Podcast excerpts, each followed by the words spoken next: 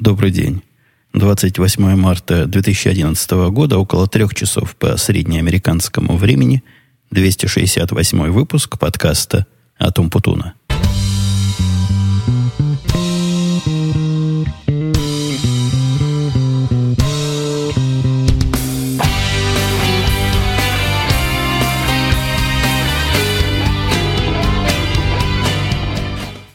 Это мой за последние полторы недели второй подход. В первый подход я только успел сказать вот ту самую фразу, что вы уже прослушали. Поздоровался, и тут захлопали двери, пришли какие-то гости, а именно к моей девочке пришли подружки. Но когда подружки приходят, это шумно, это не то, что плохо, это, наверное, весело. Но для подкаста обстановка не самая дружеская. Даже в такой ситуации и в подвал уйти не поможет, потому что они и в подвале достанут – такие крики и беги. Единственный способ это пойти в мою выездную студию, именно в автомобиль, и там записывать. Но все-таки я решил, что стоит подождать. Вот дождался до сегодня. В пятницу опять же себе сам стал на хвост, сам схватил себя за горло, потому что, по моим наблюдениям, пятница оказывается совсем неподходящий день для выпуска этого подкаста. Дело в том, что в субботу, возможно, вы знаете, мы записываем в онлайне другой подкаст «Радио IT», а оба эти подкаста, обе эти системы технически связаны. И когда идет радио IT, невозможно доступиться к файлам, а именно к тому, что вы сейчас слышите. Это, конечно, не есть хорошо, вызывает массу вопросов и нареканий, и у меня тоже вызывает полное согласие с вашими нареканиями. Посему я встал с этого горла только сейчас, и, и встал я с него тоже по поводу. Был у меня повод, сегодняшний день у меня чрезвычайно продуктивный оказался. Настолько продуктивность это высока, что мой опыт говорит, что-то здесь не так. Я к чему клоню? Я к тому клоню, что проснувшись с утра, сегодня я проснулся рано, где-то к 10 уже подошел к станку, и вот до трех писал вдохновенно код. Как-то я много кода написал, по-моему, даже слишком много, там несколько сотен строк, и это вызывает подозрение. То есть, на первый взгляд, там все в порядке, и никаких я глупостей и лишних сущностей не поводил, но интуиция говорит, надо отойти.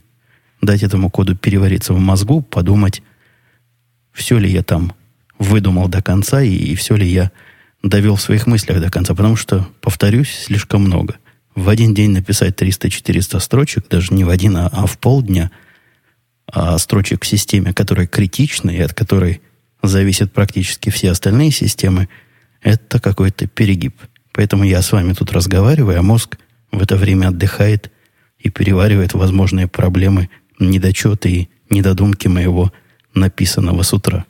Несмотря на то, что пятница – это плохой день, сегодняшний понедельник тоже не лучший день.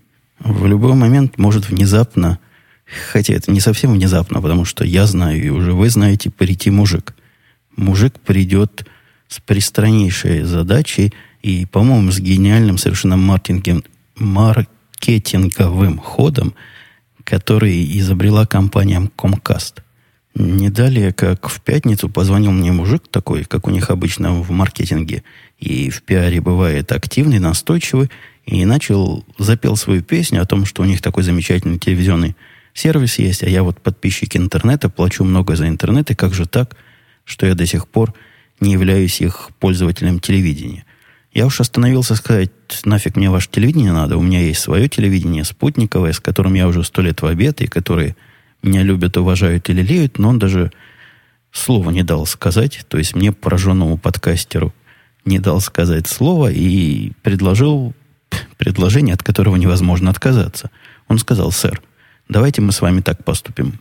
Договоримся о времени, к вам придет техник – подключат телевидение, все это абсолютно бесплатно, подключат его как опционально, то есть к какому-то дополнительному каналу вашего телевизора. Это не стоит вам ничего не сейчас, и это не, не временная акция, то есть никогда вы за это телевидение платить не будете. Телевидение в базовом варианте, то есть там HD-каналы, конечно, но каналов немного, штук всего, наверное, 80-90. Ну, по местному это совсем немного, совсем базовый пакет – и все это мало того, что бесплатно в подключении и бесплатно в использовании, оно еще снизит мой счет, который я плачу за интернет, от 5 до 10 долларов. Ему было трудно сказать, сколько это точно будет, там какой-то тонкий расчет. Но при том, что интернет будет такой же, как и был, плюс к нему добавится телевидение, все это даже принесет мне какие-то деньги навсегда, навечно. Хочу использую, не хочу не использую. Согласитесь, это, это сильно. Это хороший ход, это интересный ход. То есть они внедряются в дома заказчиков, внедряются под совершенно благовидным предлогом, то есть дают бесплатно то, что у меня раньше не было, и опускают цену на то, что у меня раньше было.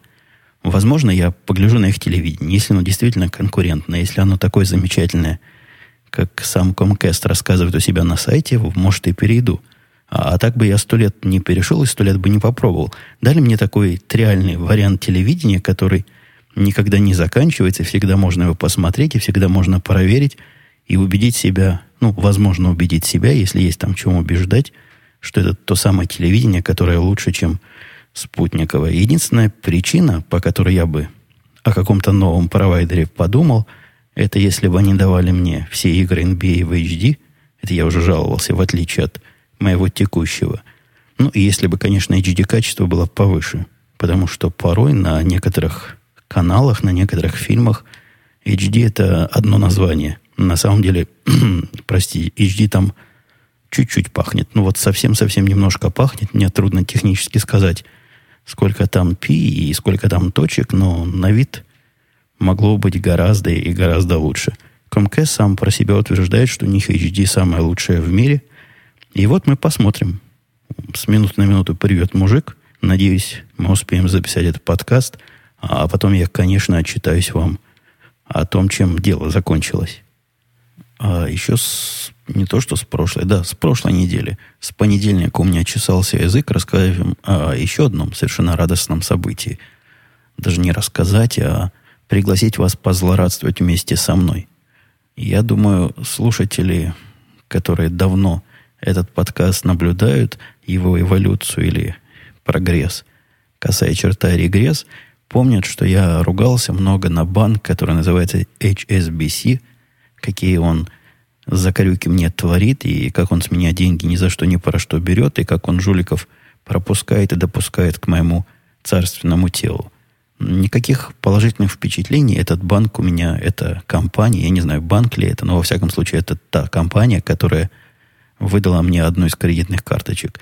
Так вот, никаких положительных впечатлений за все те 7 или 6 лет, сколько я с ним находился, не вызвало. Находился, не находился, а мучился. Во-первых, там совершенно дикий процент годовой по сравнению со всеми моими остальными карточками.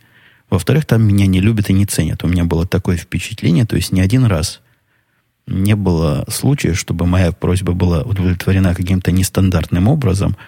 Ну, как-то пошли навстречу по-человечески. Я это не выдумываю и не ищу к себе особого отношения, просто вот такое отношение к каждому заказчику как к особенному, оно явно проявляется во всех остальных моих банках и кредитных компаниях, но не здесь. Эти ребята работают вот по книге, у них, наверное, есть книга, в которой сказано, как работать. И хоть колом на голове тиши, ничего не добьешься. Сколько раз я им объяснял, что карточка за границей, не надо ее блокировать после каждой второй транзакции. Это работало ровно месяц, потом они обратно блокировали. Многократно я им объяснял, что деньги, которые переведены туда, должны доходить сразу, а не через три дня где-то сидеть.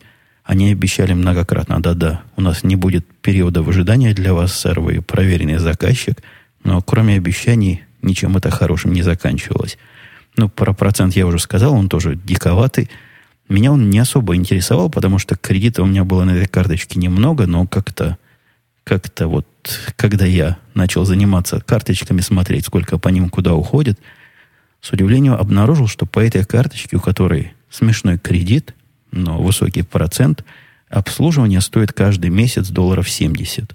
То есть делаю я, чего не делаю, на карточке с лимитом в 2000 долларов обслуживание обходится в 70 долларов – это какой-то бред и какое-то хамство, и какое-то забирание денег у народонаселения. Я вам могу для примеру сказать, что у меня есть карточка с кредитом под 20 тысяч, так там, по-моему, долларов 10 вот таких накладных расходов в месяц. Таких, как здесь 70-80.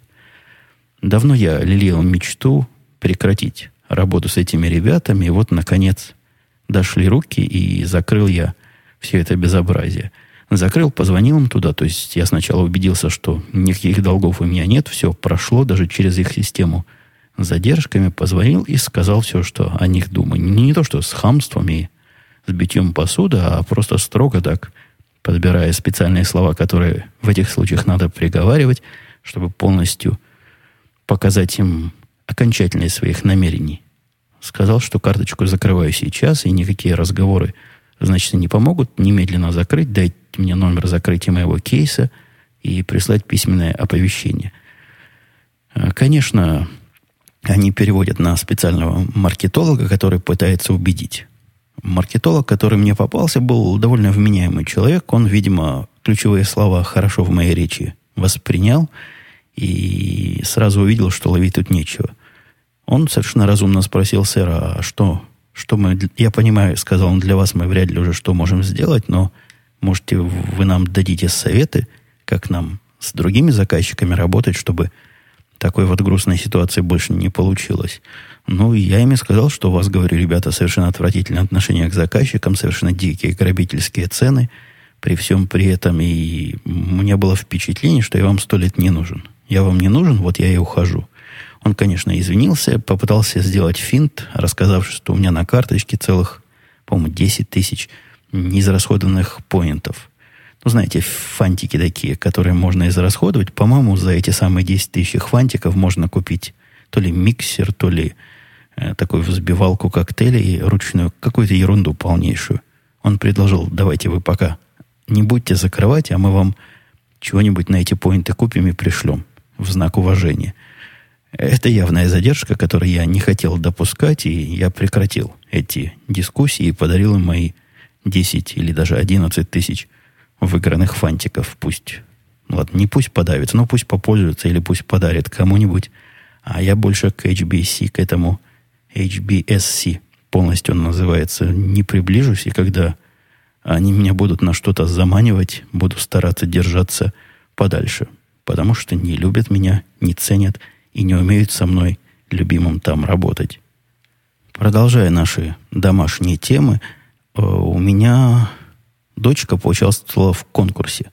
Не знаю, в курсе вы или нет, но оказывается, я, я тоже был не в курсе. Где-то в художественной студии, куда моя дочка ходит учиться рисовать, ей там кто-то из подружек рассказал, что у Гугла есть такой конкурс, где можно свои рисунки туда послать. Называется Google Doodle. Эти самые дудлы, которые вы, наверное, можете на сайте Гугла видеть.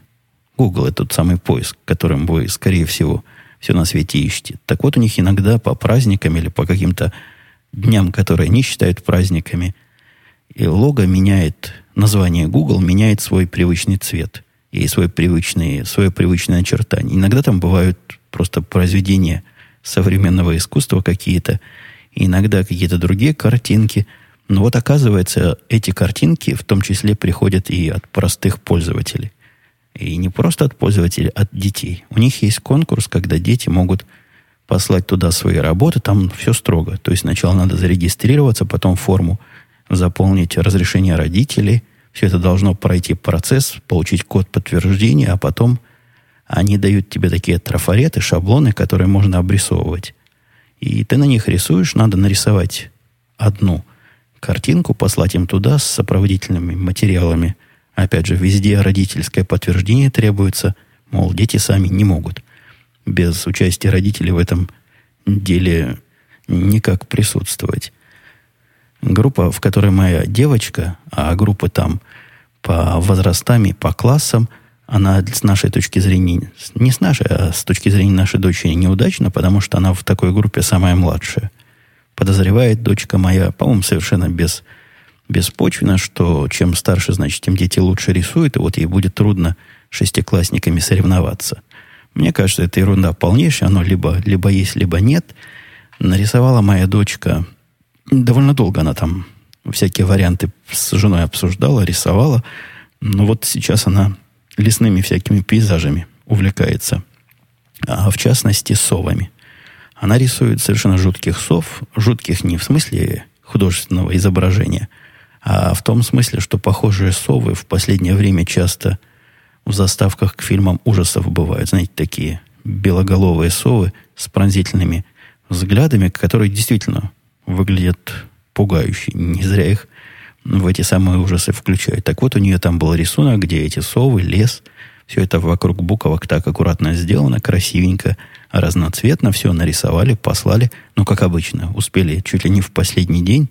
Там и прием работ тоже завершается в определенный день. В виде доказательства должна быть марка на почтовом отправлении, по-моему, до 15 или до 16 марта. Но мы смогли, мы успели, теперь мы ждем награды.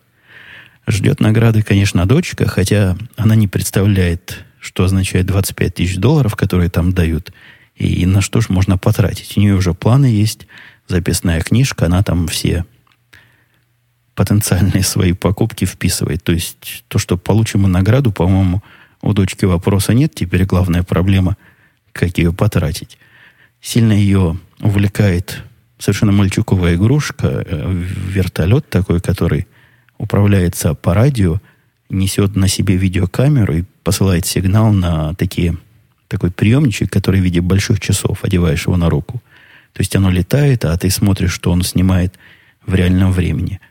Я понимаю, что это ерунда, скорее всего, полнейшая. То есть пролетает он с таким управляющим лицом, как моя дочка, минуты две-три. После этого врежется во что-то. И, насколько я знаю, такие вертолеты, они на редкость хрупкие, такие устройства – и все закончится. Цена его какая-то несусветная. Он весь продается по частям и на круг, чтобы купить вертолет. А вертолет продается не вертолет, а такой, я даже не знаю, как это называется, кольцо, в котором четыре винта. Вот эта леталка, она продается отдельно от пульта управления. То есть ее покупаешь, по-моему, долларов за 80, а работать она не будет. Плюс к ней еще за какие-то деньги покупаешь пульт управления, плюс за какие-то деньги камеру, и плюс за какие-то деньги – приемное устройство. Вот все вместе собираешь, и получается долларов 250.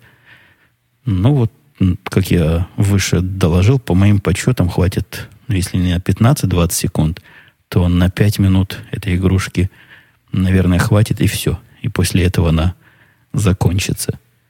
Немного переходя в сторону рабочих тем, я анонсировал в одном из своих твитов буквально поражающее воображение всех любителей – продукции Apple сообщение о том, что пришли новые Mac. Я напомню, что должны были прийти MacBook Pro, самые, что есть последние, с вертикальным взлетом, с современным процессором, с большой памятью, с э, дисками, которые не жесткие, но и не мягкие, а флеш. И я сказал в своем твите, что пришли новые маки. Они конкретно или реально, я уж не помню, что я там такое, э, выдал хуже, чем старые. Я думаю, пришло время приоткрыть завесу, хотя завесу эту я у себя приоткрывал на сайте p.umputon.com, на котором что-то меня разобрало. Стал я не то что много, но часто писать. И если вас интересует моя эпистолярная грань, вот там, там, там можно печатные тексты найти. Ну, не печатные, компьютерные, набранные мной руками тексты – они в основном на какую-то злобу дня, на какую-то техническую проблему, но иногда бывает странное. Я тут немножко от маков отошел, я помню, я их на стек положил. Там я недавно опубликовал заметку десятилетней давности о своих впечатлениях в армии. Нашел в глубоких архивах, которые тут у меня, конечно, есть, как у параноика, я все храню, как вы знаете, многократно. И я опубликовал заметку своих впечатлений от службы в израильской армии не все сразу поняли, а некоторые совсем не поняли, что речь идет о минус 10 лет от сегодня, хотя там было в конце вполне явно это написано, и даже больше, чем один раз. Некоторые даже со мной спорили. А вы, наверное, догадываетесь, что мне спорить с человеком, который дискутирует с моим текстом десятилетней давности, ну, как-то трудно и даже неловко. Один из читателей меня пожурил за шутку, то есть он там шутку не понял. Это вообще поразительная ситуация. То есть мне кому-то объяснять шутки протухшие. Вот буквально они уже истлели. Десять лет назад, может, она и была шутка, а теперь она такая уж невеселая для меня э, шуточка или факт жизни, а вот для него это нечто новое. Но я так туманно объясняю, зайдите, посмотрите, если захотите. Я к чему этот пи вспомнил сайтик, который называется полно расширитель моего твиттера наверное, таким образом можно его и в Гугле, и в Яндексе найти. Написать расширитель Твиттера Умпутуна, есть шанс, что найдете. если ли набирать URL. Там я написал статью о перегреве маков, и перегрев маков это была первая проблема, которая меня сразу насторожила или насторожила. В общем, ввела в состояние стресса непрерывного. Я довольно долго пытался понять, что же тут не так, но не может такого быть. Никогда в макбуках, то есть в лаптопах Apple мне в голову даже идея не приходила выводить куда-то видимую часть экрана температуру. Потому что зачем ее выводить? Если оно холодное или чуть теплое, ну, конечно, если нагрузить его очень сильно, то и все мои старые MacBook Pro начинали работать вентиляторами так заметно. Заметно, но не ужасно. То есть даже при самой максимальной работе можно было вполне записывать подкаст. Гул вентиляторов не мешал. Я на это смотрел, я это слушал и радовался, а особенно по сравнению с теми гостями, которые иногда приходили с других компьютеров и у которых гул вентилятора ноутбука забивал их звук. То есть теоретически я представлял, что такое бывает, но практически меня это не волновало долгие-долгие годы. А здесь заволновало сразу. Буквально через несколько минут, ну ладно, через пару часов работы я обнаружил, что он гудит. И гудит, не переставая, гудит между громко и очень громко. Ну, действительно, настолько громко, как вот этих несчастных наших гостей – которые должны были мучиться с их какими-то другими ноутбуками, но такого же не бывает в маках, такого же не бывает в нашем э, обожаемом и ненавидимом некоторыми Apple. Оказывается, бывает. И я потратил много дней, чтобы понять, где там собака порылась, почитав форум и почитав жалобы таких же, как я, несчастных, жалоб таких огромное количество.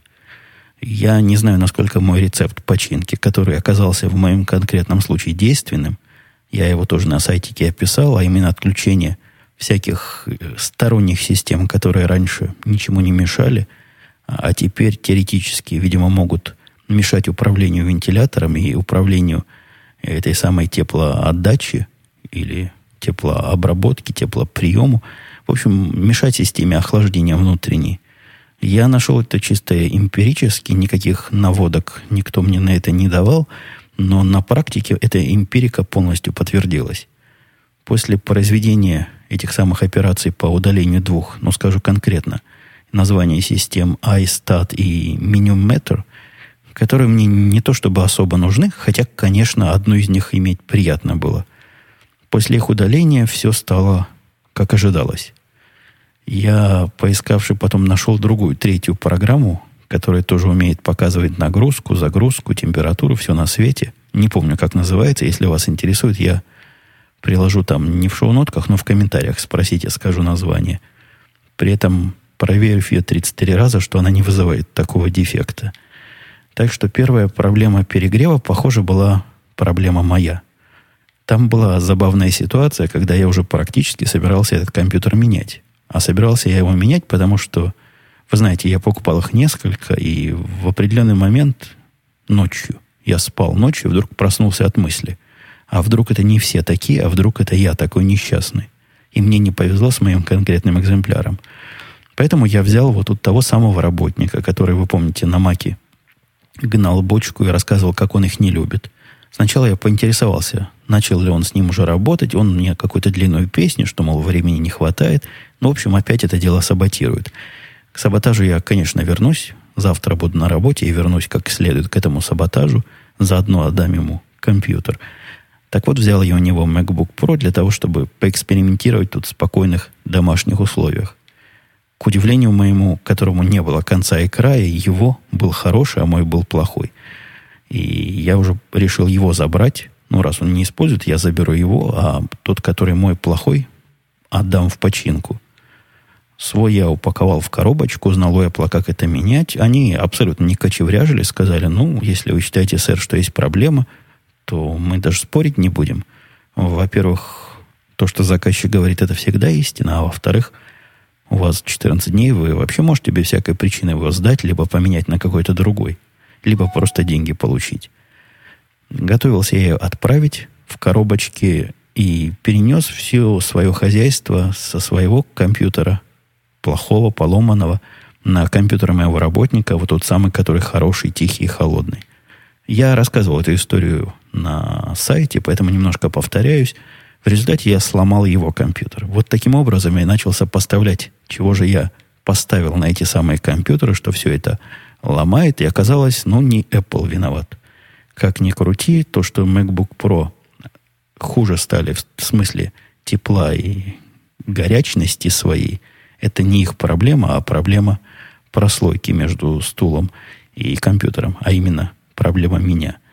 Вторая проблема, которая тоже позволяет мне, наверное, сказать, что новые хуже старых, и опять же я не могу в Apple камень кинуть, могу только себя бить по голове.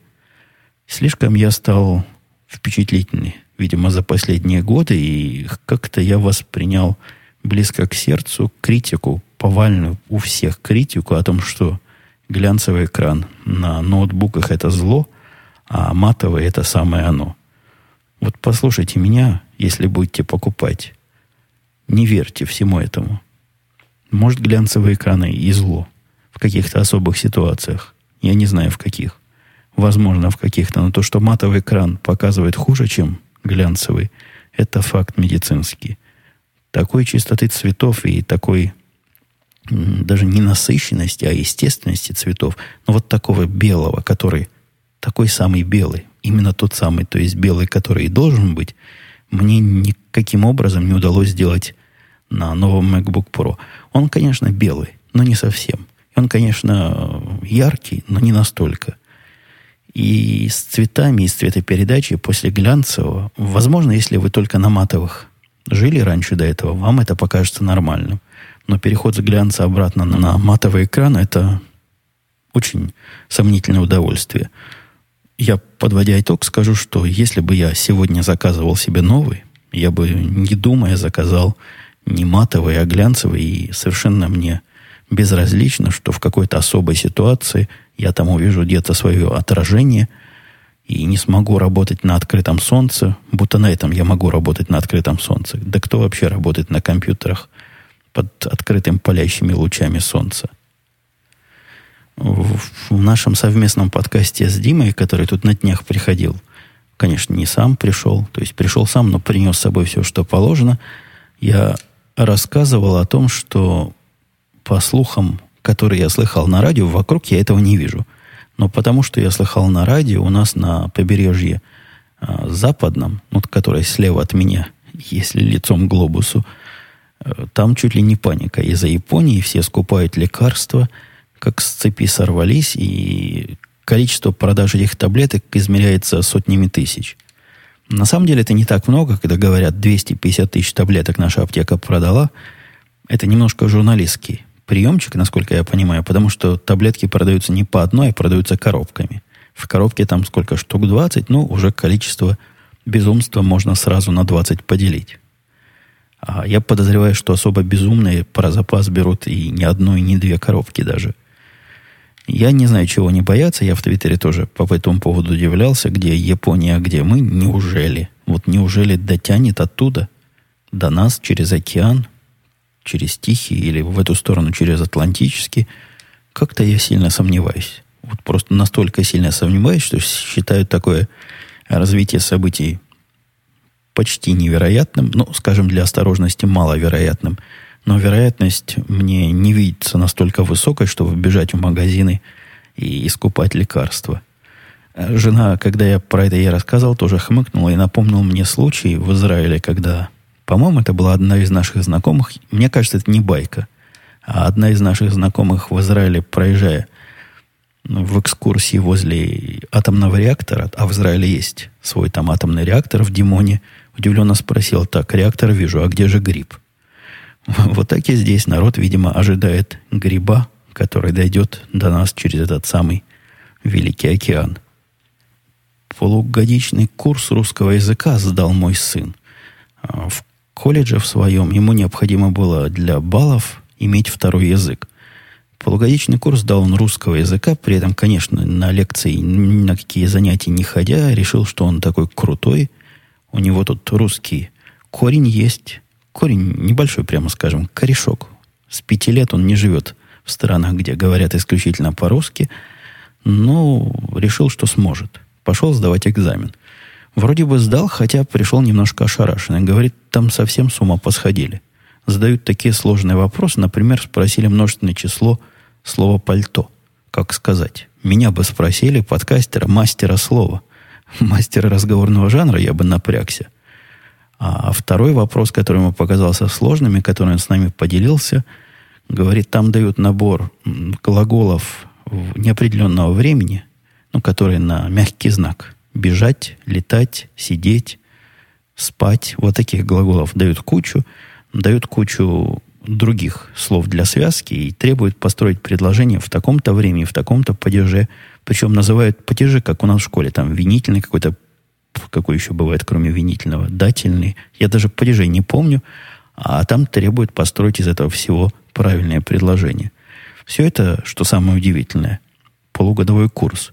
То есть это не какие-то эксперты, которые изучали русский язык и должны все это, видимо, на зубок знать, а вот совершенно свежие, и с них такое требуют. Ну, вроде бы он сдал. Там был такой зачет, не зачет, зачет получил, хотя, судя по его вопросам, не, не самого, не самой высокой оценки. Он там в ожидании своей очереди, пока примут экзамен, видимо, поговорил с другими э, претендентами на сдачу этого зачета, и испуганный нам тоже звонил, спрашивал различные глупые русские правила, типа ЧШ, когда то мягкий знак, когда не мягкий знак, когда в глаголах ставится «ти». Вот эти мягкие знаки, когда не ставятся. Слушайте, сложные совершенно они вещи. Требуют от полугодовалых абитуриентов. Не абитуриентов, студентов. Это какой-то загиб.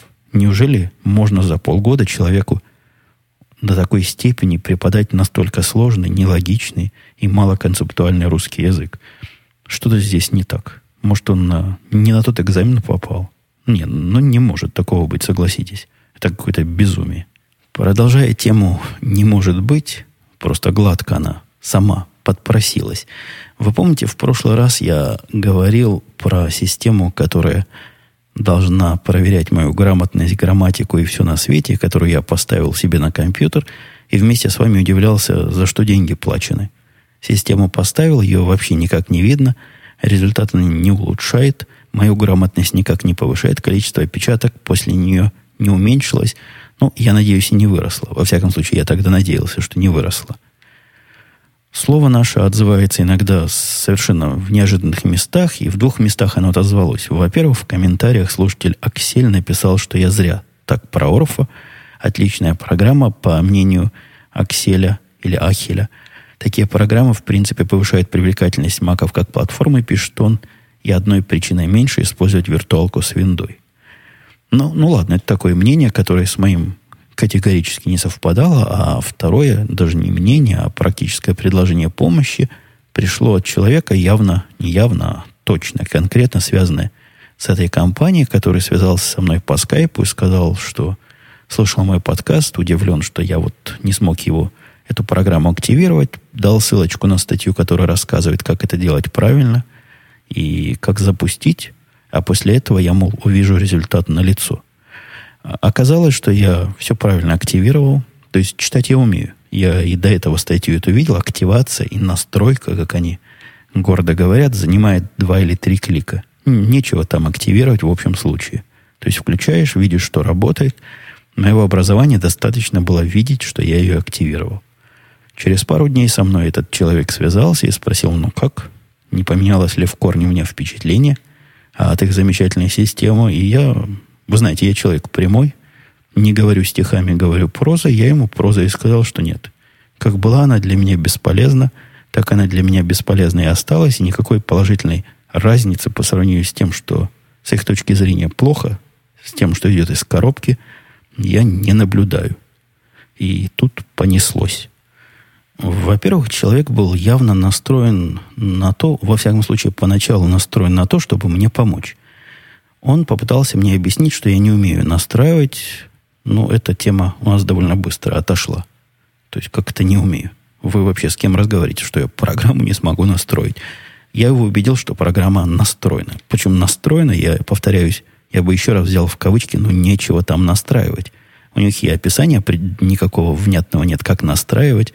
А есть статья на а, совершенно чужом сайте, который все тонкости рассказывает – Тонкости там действительно нужны, если вы пойдете моим путем, если вам необходимо эту проверку прикрутить к чему-то относительно нестандартному. А во всем стандартном оно работает из коробки с буквой «П». В середине, но работает не так, как мне хотелось. После этого моего сообщения, что работает не так, как хотелось, мой собеседник начал не то что давить, а убеждать. Совершенно непонятно намерение его, то есть в чем он меня хочет убедить. Мне было долго непонятно и до сих пор непонятно, вот с вами делюсь этой самой непоняткой. В ответ на то, что не переводит она, не, не то, что не переводит, это не переводчик, а проверяльщик. Не проверяет она правильно то, что я ожидаю, она будет правильно проверять. А что я ожидал? Но я пишу слово с опечаткой, это мои самые главные проблемы. Наверняка хаос бы определил у меня какую-нибудь волчанку, потому что часто я в слове меняю буквы местами. Ну, и не замечаю потом. Получается опечатки. Иногда забавные, иногда менее забавные. И вот я сделал опечатку, а оно не получается. И в виде примера, даже не примера, оно само по себе получилось. В процессе вот этого разговора я написал своему собеседнику вместо «мне», я уже не помню, в какой я ситуации слово «мне» хотел использовать, написал «мен». То есть «и» и «н» поменялось местами. И вот радостно я ему говорю, вот ты примерчик, как ваша программа замечательно, это не работает. Не подчеркнула «мен».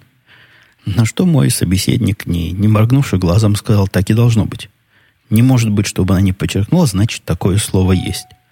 После этого он пропал на какое-то время, видимо, пошел проверять, что же это за слово такое, и гордо сказал, есть такое слово, это такая река в штате, не помню в каком штате, есть такая река Мен. Поэтому, значит, вполне нормально. Ну, не будем уж совсем придираться. Видимо, название реки должно было быть с большой буквы, а если с маленькой, наверное, вызывает подозрение. Не будем придираться к тому, что в той ситуации, где я слово «мне» употребляю, вряд ли название реки можно ожидать, я понимаю их проблемы. То есть определение неправильной грамматики, неправильного синтаксиса дело совсем непростое. Я вполне разделяю их сложности. Но когда он мне сказал, что у них 3 миллиарда, не, не 3 миллиарда, 3 миллиона слов, и поэтому оно должно для меня хорошо работать, я уж не выдержал и в ответ выдал, да хоть 3 миллиарда. Если оно подчеркивает не те слова, если оно те слова не подчеркивает – Возможно, это потому, что у них так много слов. Мой собеседник в том числе сказал, что, по-моему, то ли Шекс, не Шекспир, Шекспир не писал по-русски, Пушкин. Пушкин, мол, использовал всего 10 э, или 20 процентов, или Толстой его. Толстой использовал всего 20 процентов их словника. Какие-то странные доводы. Вы представляете, приходит ко мне заказчик какой-нибудь, давайте я переведу на свои технические рельсы, и говорит, вы нам данное одно дали неправильно. А я ему в ответ чего скажу? Я ему скажу, да ты чего? Мы даем в день миллиард данных, в 10 раз больше, чем наши конкуренты, и не может быть. Всякое данное, которое мы даем, мы за него зубами отвечаем, потому что у нас данных много. Вот примерно такой разговор у меня был с моим собеседником. Чем дальше в лес, тем у нас были толще партизаны. То есть я пытаюсь сказать, вот еще проблема, например, э, как это называется, когда форма предложения неправильная орфогра... не орфография, грамматика. Грамматику, говорю, он вообще мою отказывается понимать. То есть, как только в предложении оказывается либо заимственное слово, либо слово по-английски, он полностью сходит с ума и подчеркивает совершенно нормальные места. Запятые, но то, что он запятые предлагает ставить в разных местах, где я бы не ставил, это ладно. Вы знаете, у меня есть особый свой подход к запятым. Я не считаю, что их так много надо, как по правилам положено – но то, что правильное предложение он калечит из-за присутствия там неправильных с его точки зрения слов, но не можешь проверять, не проверяй. Мне собеседник сказал, что они не умеют понимать там иностранные слова. На иностранном языке написано. Так я, я только за. Ну ладно, так не устраивайте мне ложных срабатываний. Не раскрашивайте мне в ошибочные цвета все то, что вы не смогли понять. По-моему, простая претензия и даже практически конструктивная идея. Вам не кажется, дорогие слушатели? Нет, мне на это сказал мой оппонент, потому что к этому моменту мы уже стали чуть ли не оппонентами. Не, до, до мата, до драки не дошло, все интеллигентно. Общение активное в скайпе, без мордобития, без матерных слов, но многие слова подчеркнуты красным при помощи их программы. Так вот, собеседник мне сказал, ну, не может такого быть, все, что вы говорите, дорогой вы наш.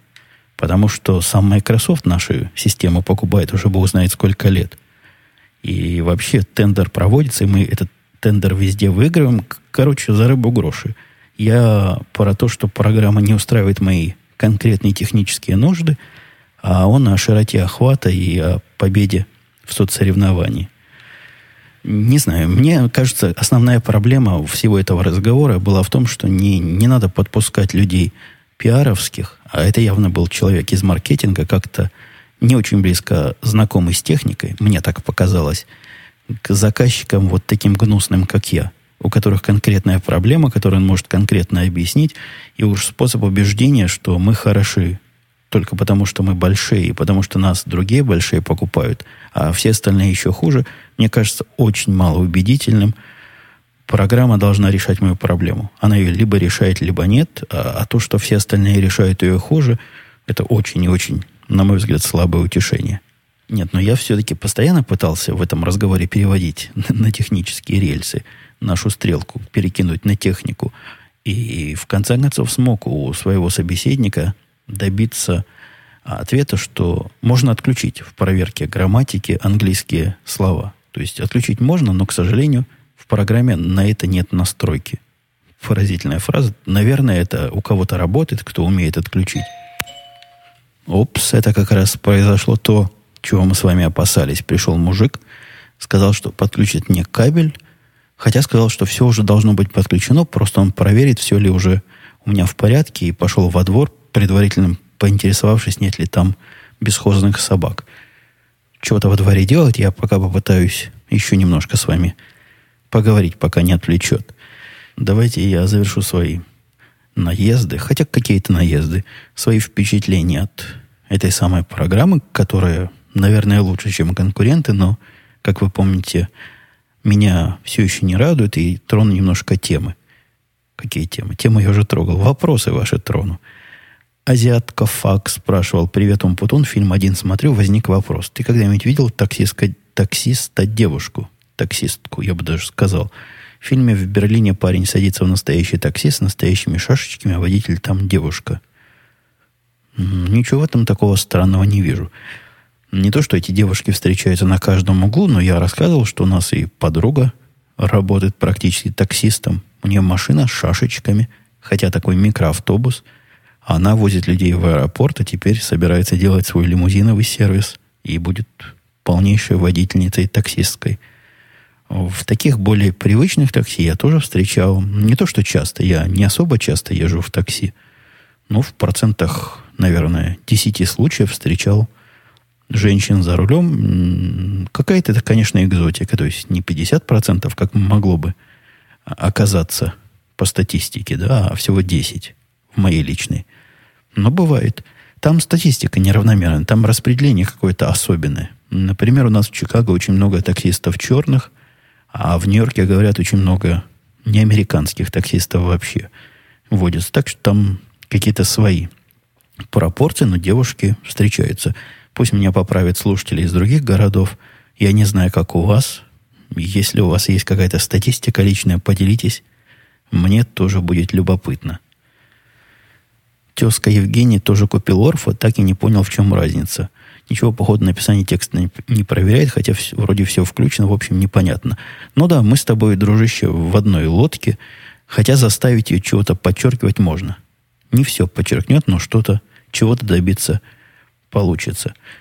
Саша спрашивал, как коллеги по работе и знакомые американцы реагируют на новый номер Умпутун. Спрашивает ли, что за Умпутун такой? Что отвечаешь? Или ты и до этого свой ник не скрывал?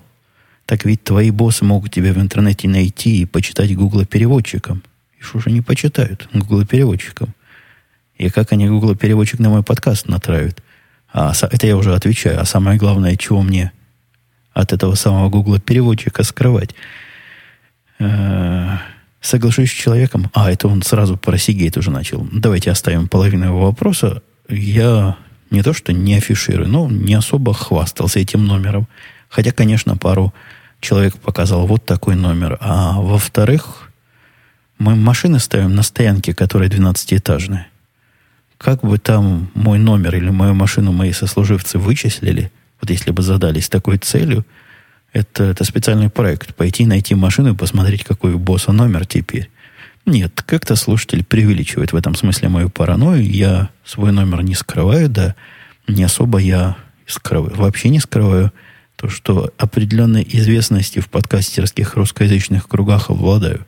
Мое начальство об этом в курсе и вполне уважает мое хобби и даже использует время от времени мою популярность, но пытается использовать, когда вопрос какой-то возникает, странный технический, на который я сам либо не могу ответить, либо не хочу сам искать, просит начальство, пойди спроси у своих слушателей, у своих твиттер-фолловеров, может, кто чего умного подскажет. А, слушатель Зугеник спрашивал, интересно, можно ли программистам, которые заняты в околобиржевых работах, торговать на фондовом рынке? Я имею в виду, не существует ли каких-то правовых и профессиональных ограничений. То есть всяческие инсайты т.п. Ну вот видите, сам на вопрос ответил. Против инсайта есть... Инсайт это когда вы заключаете сделки, пользуетесь какой-то информацией, доступной вам изнутри компании. Э, это большое дело. То есть это большое преступление, которое наказывается очень строго, на мой взгляд, вообще неадекватно строго. Ну, примерно как налоговые, даже самые мелкие преступления могут иногда диссонансно жестоко наказываться. Вот эти тоже очень и очень жестоко наказываемые преступления. Вовсе это не значит, конечно, что программист не может торговать, да ради бога. Как все, я могу купить, продать любое количество акций чего угодно из того, для чего у меня нет инсайт-информации. Конечно, я не могу использовать свои системы, которые я пишу для работы, для помощи мне в этих торгах, но это уже не инсайт, это будет просто конфликт интересов. Это другая проблема, которая уголовно не наказывается, но ничего хорошего в конфликте интересов нет. А так, технически, да никаких ограничений. Можно купить себе аккаунт у какой-то внешней системы, да хотя бы у конкурентов, которые позволяют самому чего-то продавать. Можно просто с банком связываться, ради бога. Делай не хочу, покупай, продавай не хочу, если есть на то смелость, желание и достаточно крепкая нервная система – Доброго времени суток, пишет Алекс Мега.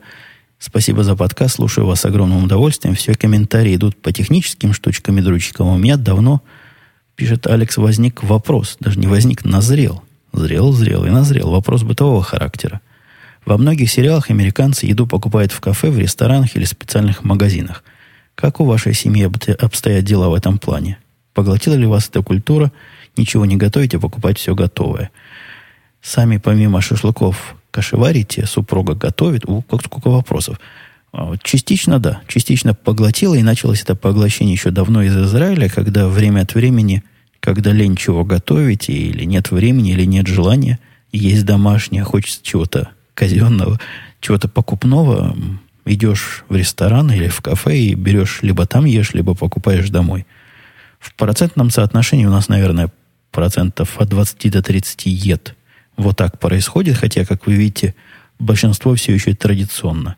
Кашеварит жена, я кроме э, жарки мяса и шашлыков, я жарю только стейки и шашлыки. Это два блюда, за которые я отвечаю. А все остальное, конечно, делает жена, и за что ей большое человеческое спасибо. А, ну, иногда бывает, да. Захочется вечерком чего-нибудь этакого либо сами садимся и едем. У меня даже был ролик по этому поводу в поисках еды. Либо посылаем мальчика, особенно если куда далеко, и там надо какое-то небыстрое время ждать, пока еду приготовят. Ну да, вот таким вот образом американе воемся. Кривая, если провести кривую внешних ед, покупных или ресторанных – она нельзя сказать, что растет со временем, она колеблется. Иногда бывают периоды, что каждый день, иногда бывают периоды, что неделя без, без такой еды проходит. В общем, колебания, не знаю, на что их можно наложить, может, на колебания индекса Дау Джонса, но с чем-то наверняка оно синхронно колеблется. Вот там я слышу, пришла семья, поэтому я буду быстренько завершать сегодняшний подкаст. Напоминаю, что на следующей неделе, скорее всего, приду, если получится. А, а если не получится, ждите, когда получится. Все, пока услышимся.